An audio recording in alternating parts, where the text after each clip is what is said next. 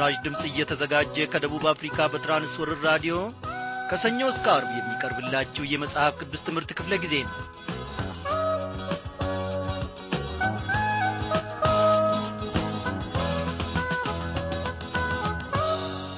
እንደምናመሻችሁ በጌታ የተወደዳችሁ ክብራን አድማጮች ባለፉት ክፍለ ጊዜያት እግዚአብሔር አምላካችን ተጠንቅቆን ትምህርታችንን ከኦሪት ዘጸአት መጽሐፍ እንድንማር ይረዳን አሁንም ደግሞ በቀጣዩ ጊዜያት ከእኛ ጋር በመንፈስ ቅዱስ መሪነትና አስተማሪነት እነሆ ይሆናል። እግዚአብሔር አምላካችን ለእኔና ለእናንተ የሚበጀውን ነገር አለው ማዕዱ ብዙ ነውና። ምናልባት የሀገርን ግዳጅ ለመወጣት በጦር ሜዳ ተሰልፋችሁ በማረሚያ ቤትም እንዲሁ አንድ ላይ በመሰባሰብ ወይንም ደግሞ ባልካችሁ ላይ ጋደም ብላችሁ ይህንን ዝግጅት የምታዳምጡ ልትኖሩ ትችላላችሁ ሁላችሁንም እግዚአብሔር እንዳመጣጣችሁ እንደሚገናኛችሁን ያምናለሁ። እኔንም እንደዚሁ። ወንድም ያለማየው ከእኔ ጋር ያለውንም እንደዚሁ። እግዚአብሔር አምላካችን መሻታችንን እንዲሁም መጠማታችንን ይመለከታል። ጌታ ሆይ በዚህች ምሽት ምን ታስተምረኛለህ? ባሪያህ ያውቅ ዘንድ እንዲኖርበትም የምትፈልገው ነገር ምንድን ነው ብለን ወደ ጸጋ ማዕዱ እንቀርባለን።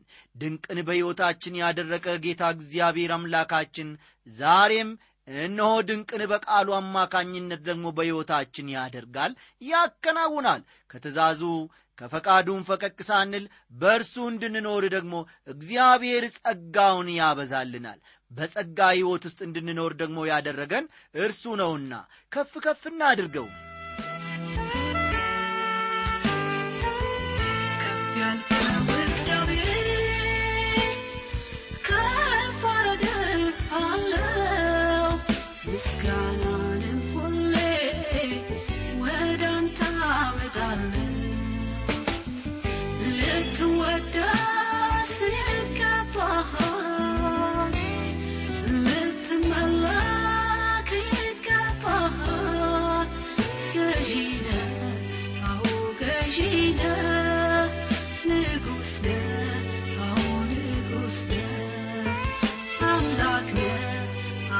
አዎ አምላክ ነህ ጌታ ነህ አዎ ጌታ ነህ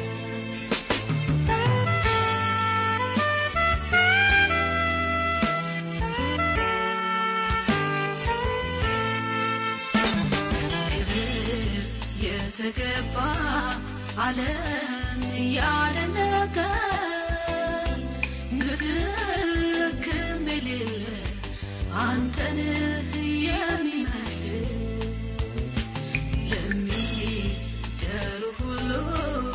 አንተ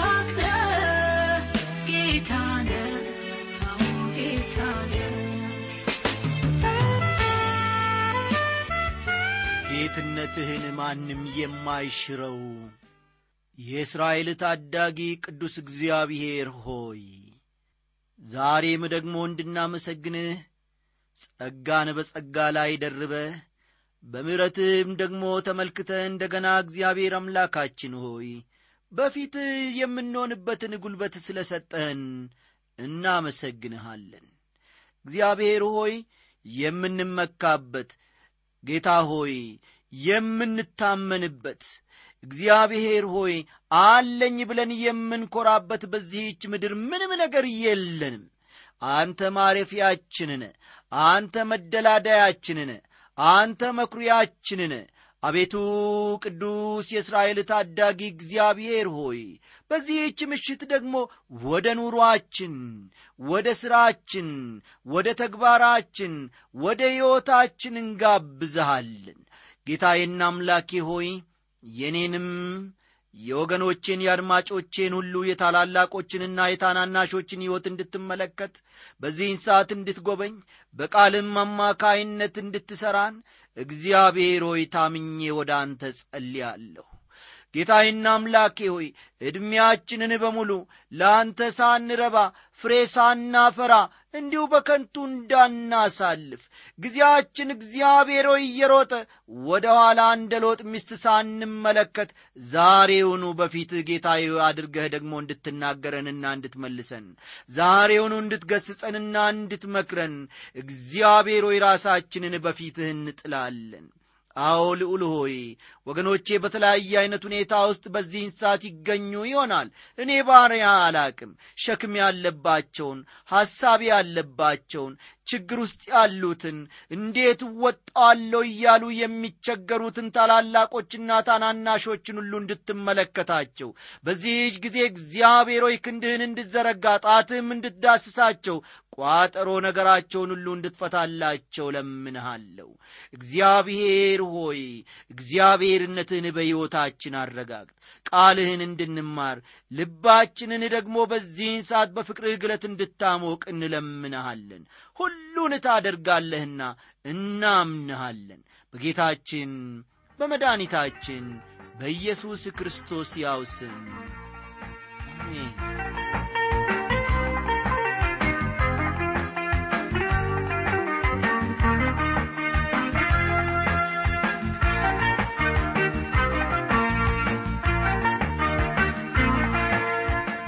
በእውነት ወገኖቼ እግዚአብሔር አምላካችን በእያንዳንዷ ደቂቃና ሴኮንድ እየተጠነቀቀልን በእውነት እላችኋለሁ እየተጠነቀቀልን ተሸክመውን ደግሞ ለዚህች ሰዓት አድርሶናል። ባለፈው ምሽት ክፍለ ጊዜ ጥናታችን እግዚአብሔር ለእስራኤል አስሩን ትእዛዛት ስለ መስጠቱ አንድ በአንድ ዘርዘር አድርገን ስንመለከት ነበረ። አሁን ደግሞ ሰው ከሰው ጋር ሊኖረው ስለሚገባው ግንኙነት የተሰጡትን ትእዛዞችንም እንመለከታለንና መጽሐፍ ቅዱሶቻችሁን እንደ ወትሮ ሁሉ ገለጥ ገለጥ አድርጋችሁ ኦሪት ዘጸአት ምዕራፍ 20 ቁጥር 12ን ተመልከቱ። ዘጸአት ምዕራፍ 20 ቁጥር 12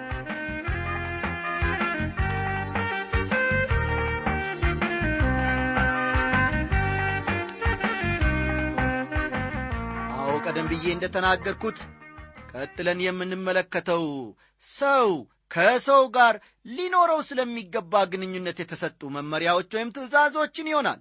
የሚጀምረውም ከቤት ነው። አባትና እናትህን አክብር፣ እግዚአብሔር አምላክህ በሚሰጥህ ምድር ዕድሜ ምን እንዲሆን ይላል እንዲረዝም ይላል። አባትና እናትህ በልጆቻቸው መከበር አለባቸው። ልጆች ይህንን ስሙ። አባትና እናት በእናንተ መከበር አለባቸው።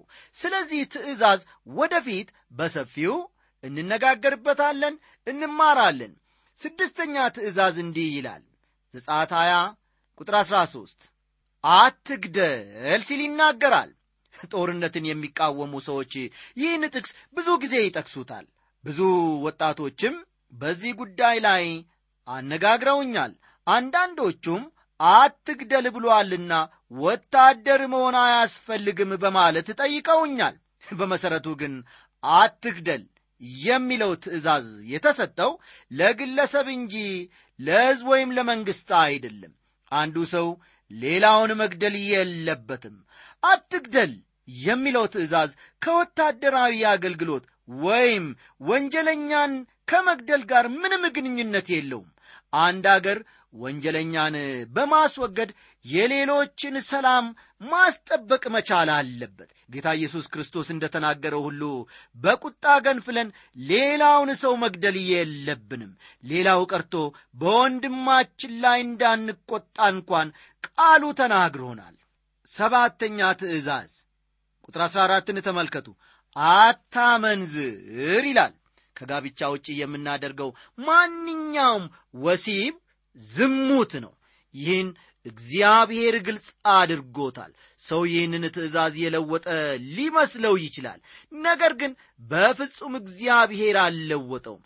ትእዛዙ ዛሬም ቢሆን እየጸና ነው። ከጋብቻ ውጪ ፈጽሞ ወሲብ ማድረግ የለብንም። ስምንተኛው ትእዛዝ ደግሞ በቁጥር 15 ላይ የሚገኘው ነው። አትስረቅ ይላል እዚህ ላይ አንድ ማንሳት የምፈልገው ነገር አለ ወገኖቼ። ይኸውም ልቅ ወሲብ ከተፈቀደ መስረቅ መግደልና የመሳሰሉት እንደ ወንጀል መታየት የሌለባቸው መሆኑን ነው። ምክንያቱም የእግዚአብሔር ሕግ አይነጣጠልምና አንዱ ከተፈቀደ ሌላውም ይፈቀዳል ማለት ነው። አንዱ ክልክል ከሆነ ደግሞ አዎ ሌላውም ሁሉ እንደዚሁ ክልክል ነው ማለት ነው። ዘጠነኛ ትእዛዝ በባልንጀራህ ላይ በሐሰት አትመስክር ይላል። ቁጥር አሥራ ስድስትን ልብ ይሏል። በባልንጀራህ ላይ በሐሰት መመስከር ከፍተኛ ወንጀል ነው። ቁጥር አሥራ ሰባትን ከዚሁ ጋር አያይዘን ስንመለከት አስረኛ ትእዛዝ ሆኖ እናገኘዋለን። የባልንጀራህን ቤት አትመኝ። የባልንጀራህን ሚስት ሎሌውንም ገረዱንም በሬውንም አህያውንም ከባልንጀራህ ገንዘብ ሁሉ ማናቸውንም ምን አታድርግ ነው የሚለው? አትመኝ ይላል። ሐዋርያው ጳውሎስ በቆላሲስ መልእክቱ ምዕራፍ ሦስት ቁጥር አምስት እንደሚያመለክተው ምኞት የጣዖት አምልኮን ያክል ነው። ልብ በሉ ወገኖቼ ብዙዎችን ክርስቲያኖች ዛሬ ዛሬ ሕይወታቸውን የሚያደርቀውና የሚያኮስሰው መንማና የሚያደርገው ይሄ ነው። አዎ ምኞት የጣዖት አምልኮን ያክል ነው። ቆላሲስ ምዕራፍ 3 ቁጥር አምስትን ጊዜ ሲኖራችሁ በኋላ ተመልከቱ። የዘመናችን ትልቁ ኀጢአትም ይኸው ነው። እግዚአብሔር መግደልን ማመንዘርን መስረቅን በባልንጀራ ላይ በሐሰት መመስከርንና ምኞትን አጥብቆ ይቃወማል። ስለ አስሩ ትእዛዛት በዚሁ ጥናታችን ወደፊት በሰፊው እንመለከታለን። የእግዚአብሔር ጉብኝት በሕዝቡ ላይ ያሳደረውን ውጤት ደግሞ ከዚህ ቀጥለን አንድ በአንድ ጌታ መንፈስ ቅዱስ በሚናገረን መሠረት እንመለከታለን። በሞራላዊ ሕግነታቸው የሚታወቁትን አስሩን ትእዛዛት እግዚአብሔር ለሕዝቡ ሰጠ። ይሁን እንጂ ማኅበራዊ ጉዳይን የሚመለከት ሌላ ተጨማሪ ሕግ ሊሰጣቸው ነው። መሰዊያውንና የመገናኛውን ድንኳን በተመለከተም መመሪያ ሊሰጣቸው ነው። የዘሌዋውያን መጽሐፍ መገናኛው ድንኳን ውስጥ ስለሚደረገው አገልግሎት ዝርዝር ይሰጣል። ይህ ሁሉ የማይነጣጠል የሕጉ አካል ነው። ቁጥር 18ና 19 ሕዝቡም ሁሉ ነጎድጓዱንና መብረቁን የቀንደ መለከቱንም ድምፅ ተራራውንም ሲጤስ አዩ ሕዝቡም ባዩ ጊዜ ተርበደበዱ ርቀውም ቆሙ። ሙሴንም አንተ ተናገረን እኛም እንሰማለን እንዳንሞት ግን እግዚአብሔር አይናገረን አሉት ይላል እስራኤላውያን ነጎድጓዱንና መብረቁን ባዩ ጊዜ እጅግ በጣም ደነገጡ። ከተራራውም ሸሹ። እስቲ ቁጥር 20 ላይ ተከታዩን ሂደት እንመልከት። ሙሴም ለሕዝቡ እግዚአብሔር ሊፈትናችሁ ኀጢአትንም እንዳሰሩ እርሱን መፍራት በልባችሁ ይሆን ዘንድ መጥቶአልና አትፍሩ አላቸው ይላል። ሕጉ ወገኖቼ ላቅ ያለ መስፈርትን አቅርቧል። የጌታ ሕግ ፍጹም ስለሆነ ፍጹም መሆንን ይጠይቃል። ሕግን በመፈጸም ለመዳን የምትሞክሩ ከሆነ ፍጹማን መሆን ይገባችኋል። ፍጹማን ካልሆናችሁ ግን ሕጉ አያድናችሁም። እንደ እኔ ያለውን ምስኪን ኀጢአተኛ ወገኖቼ በጸጋው እግዚአብሔር ስለሚያድን እግዚአብሔር አምላኬን እጅግ አድርጌ አመሰግነዋለሁ። የእግዚአብሔርን መልካምነትና አስገራሚነቱን የሚገልጥ ጸጋ ነው። በቃ ሌላ ምንም ልንጨምርበት ምንም ልንቀንስበት አንችልም። ቁጥር 21 ና ቁጥር 22 እንዲሁም ቁጥር 23ን ደግሞ አለፍ ብላችሁ ተመልከቱ። ሕዝቡም ርቀው ቆሙ። ሙሴም እግዚአብሔር ወዳለበት ወደ ጨለማው ቀረበ። እግዚአብሔርም ሙሴን አለው ለእስራኤል ልጆች እንዲህ ይበል እኔ ከሰማይ እንደ ተናገርኳችሁ እናንተ አይታችኋል። በአጠገቤ ምንም አታድርጉ። የብር አማልክት የወርቅም አማልክት ለእናንተ አታድርጉ ይላቸዋል። እግዚአብሔር በእንዲህ ዐይነት ሁኔታ ራሱን ለእስራኤል ልጆች መግለጡ ግሩም ነው። ሕያው አምላክ መሆኑን ሕዝቡ እንዲረዱ ፈልጓል። ተወልደው ያደጉት በዙሪያቸው ብዙ ጣዖታት በነበሩበት በግብፅ ነው። ወደፊት እንደምንመለከተውም እነርሱ ራሳቸውም ከጣዖት አምልኮ ነፃ አይደሉም። ከፈጣሪ ይልቅ ፍጡርን ሲያመልኩ ኖረዋል ስለዚህም ከዚህ በፊት ከነበረው በበለጠ ሁኔታ እግዚአብሔር ወደ እነዚህ ሰዎች እየቀረበ ነው። ስለ መሰዊያው አሰራር የተሰጠውን መመሪያ ደግሞ ቀጠል አድርገን እንመለከታለን። እግዚአብሔር ወገኖቼ ለእስራኤላውያን አስሩን ትእዛዛት ሰጠ። ከዚሁ ጋር አያይዞም ስለ መሰዊያው መመሪያም ሰጥቷቸዋል። መሰዊያ መሥዋዕት የሚቀርብበት ሲሆን ልብ በሉ መሰዊያ መሥዋዕት የሚቀርብበት ሲሆን ስለ ኢየሱስ ክርስቶስ መስቀልና ስለ አፈሰሰው ደሙ ያመለክታል። የመገናኛውን ድንኳን ከመሥራታቸው በፊት ይህን መሰዊያ ነበር የሠሩት። በየሄዱበት ሁሉ መሰዊያ ይሠሩ ነበር። ከቦታ ወደ ቦታ የሚሄድ መሰዊያ የሠሩት የመገናኛው ድንኳን ከተሠራ በኋላ ነበረ። ቁጥር 24 የጭቃ መሰዊያ ሥራልኝ የሚቃጠለውንና የደህንነት መሥዋዕትህን በጎችንም በሬዎችንም ሰዋበት። ስሜን በማሳስብበት ስፍራ ሁሉ ወደ አንተ መጥቼ እባርካለሁ ይላል። በመሰዊያው ላይ የኀጢአት መሥዋዕት እንደ ቀረበበት የተጠቀሰ ነገር የለም። የደህንነት መሥዋዕት የሚያመለክተው የሰው ልጅ ከእግዚአብሔር ጋር የሚያስታርቀው መሥዋዕት እንደሚያስፈልገውና መስቀል ላይ በፈሰሰው ደሞ አማካይነት ክርስቶስ በእግዚአብሔርና በሰው መካከል ዕርቅ መፍጠሩን ነው የሚቃጠል መሥዋዕት ደግሞ የክርስቶስን ማንነትና ሰዎችን ለማዳን ያለውን ችሎታና ብቃት ያመለክታል። መሰዊያው የሚሠራው ከጭቃ ነው። የደህንነትንም ሆነ የሚቃጠል መሥዋዕትን እስራኤላውያን የሚያቀርቡት በዚሁ ላይ ነበር። የኀጢአትና የበደል መሥዋዕት ለእስራኤላውያን የተሰጣቸው ግን ቆይቶ ነበረ። ቁጥር 25 የድንጋይም መሰዊያ ብታደርግልኝ ብረት በነካው ድንጋይ አትስራው በመሳሪያ ብትነካው ታረክሰዋለህና ይላል። ከዚህ የምንማረው ጠቃሚ ትምህርት አለ። እግዚአብሔር ምንም አይነት ቅርጻ ቅርጽ የሌለው የድንጋይ መሰዊያ ነበር የፈለገው። ቅርጻ ቅርጽ ሠራተኛው ያማረውን የሚስብና የሚማርክ ነገር ለማድረግ ሙከራ ያደርግ ይሆናል። የቅርጻ ቅርጽ አዋቂው መሳሪያ ሲነካው ድንጋዩ ይረክሳል። እግዚአብሔርም አይቀበለውም። ዛሬ ቤተ ክርስቲያኖቻችን በቅርጻ ቅርጽ ነገሮች ተሞልተዋል ከአምልኮ ጋር የተያዘ ነገር ሁሉ ውብና ያማረ እንዲሆን እንፈልጋለን። ለስላሳ ሙዚቃ ደብዘዝ ያለ መብራትና ያማሩ ቀለሞች ከሌሉ በቀር እግዚአብሔርን እንዳመለክን አድርገን አይሰማንም። ስብከቱም ለስለስ ያለና ለጆሮ የሚጥም አእምሮንም የሚማርክ እንዲሆን እንፈልጋለን። ልቅነት ቤተ ክርስቲያንን እየወረረ ነው ወገኖቼ። በመሠረቱ የምናመልክበት ስፍራ ውብና ያማረ መሆኑ መልካም ነው። እኔ ይህንን አልቃወምም። ለስለስ ያለ ሙዚቃ ደብዘዝ ያለ መብራትና ያማሩ ቀለሞች መኖራቸውም እጅግ መልካም ነው።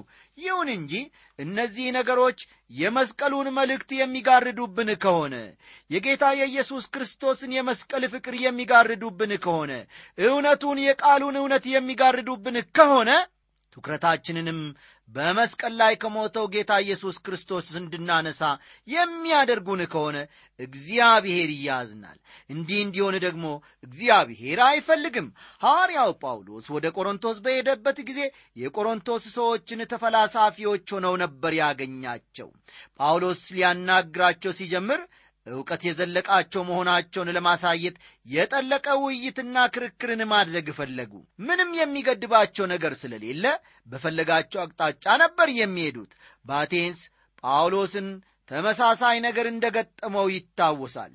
ይሁን እንጂ በመካከላችሁ ሳለው ከኢየሱስ ክርስቶስ በቀር እርሱም እንደ ተሰቀለ ሌላ ነገር እንዳላውቅ ቆርጬ ነበርና በማለት ነበር የጻፈላቸው አንደኛ ቆሮንቶስ ምዕራፍ ሁለት ቁጥር ሁለት ወዳጆቼ የተሰቀለው ክርስቶስ የማይሰበክበት ከሆነ ቤተ ክርስቲያኑ ምንም ያክል ያማረ ይሁን ደወሉም የቱንም ድምፅ ይኑረው መድረኩም ምንም ያህል ውብ ይሁን ሙዚቃውም ምንም ያክል ለስላሳ ይሁን ሰባኪውም የቱንም ያክል የተማረ ሰው ይሁን ያ ቤተ ክርስቲያን ችግር አለበት። ይበቃል። ቁጥር ስድስትን አለፍ ብለን ደግሞ እንመልከት ሐፍረተ ሥጋህ በእርሱ እንዳይገለጥ ወደ መሰዊያዬ በደረጃ አትውጣ ይላል። ብዙ ሰዎች ወደ መሠዊያው መወጣጫ እንዲሆናቸው ያማሩ ደረጃዎችን ይሠራሉ ይህ ደግሞ ለማንም የተመቸ ነው። በዚያ ዘመን ሰዎች የሚለብሱት እንደ ቀሚስ ያለ ነገር ነበረ በመሠዊያው ላይ ሲወጡ ዕርቃናቸው ወይም ማፍረተ ሥጋቸው ይገለጣል። እግዚአብሔር ደግሞ ራቁትህን ሆነ ላይ አልፈልግም ነው የሚለው። ከሥጋ የሆነውን ነገር እግዚአብሔር ምንጊዜም ቢሆን አይጠቀምበትም። የሥጋን ነገር እግዚአብሔር ይጠላል አይጠቀምበትም። በእግዚአብሔር ሥራ የሥጋ ጣልቃ ገብነት እንዲኖር የእርሱ ፍላጎት አይደለም። ከእንዲህ ዐይነቱ ነገር መጠበቅ አለብን። ብዙ ጊዜ ሰዎች ዐይናቸውን የሚያሳርፉት ክርስቶስ ላይ ሳይሆን ሰባኪው ላይ ነው። በበኩሌ ማንም እንዴት ዐይነት ግሩም ስብከት ነበር የሰበከው እንዲለኝ እንኳን አልፈልግም። እኔ የምፈልገው ግሩም ስለሆነው አዳኝ ኢየሱስ ክርስቶስን መስበክ ብቻ ነው ሰዎች የሰበክልን አዳኝ ምንኛ ግሩም አዳኝ ነው ሲሉኝ መስማትን በእውነት ነው የምላችሁ እጅግ እፈልጋለሁ። የመጽሐፍ ቅዱስ ምሁር የነበሩት ዕውቁ የእግዚአብሔር ባሪያ ዶክተር መጊ የመጽሐፍ ቅዱስ ተማሪ በነበርኩበት ጊዜ አሉ በመጋቢነት የማገለግለው በአንድ ቤተ ክርስቲያን ውስጥ ነበር አሉና ጨዋታቸውን እቀጠል አደረጉ። አንድ ማለዳ ታዲያ እንደተለመደው ስብከቴን ከጨረስኩ በኋላ ከአንድ ትንሽ ልጅ በቀር ሁሉም ወደ ቤታቸው ሄደው ነበር። ያ ትንሽ ልጅ ሲፈራ ሲቸር ወደ እኔ መጣና ኢየሱስ ይህን ያህል ግሩምና አስደናቂ እንደሆነ አላወቅኩም ነበር አለኝ አሉ።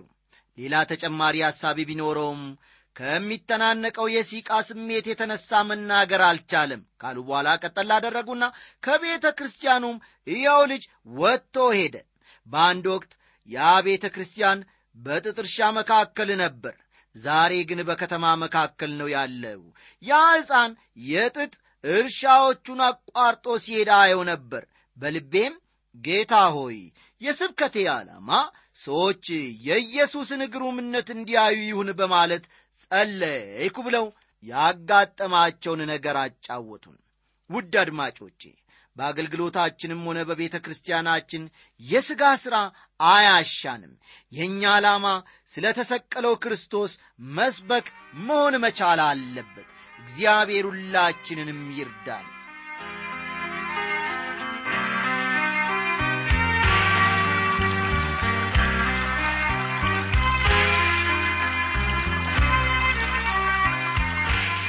ወገኖቼ ከዚህ ከምዕራፍ ሀያ በእውነት ጌታ መንፈስ ቅዱስ ለእኔም ለእናንተም ታላቅን ነገር አትርፎልናል። በዚህ ቃል መኖር እንጂ ግሩም ነው ብለን ብቻ ጨብጭበን አድንቀን መሄድ የለብንም።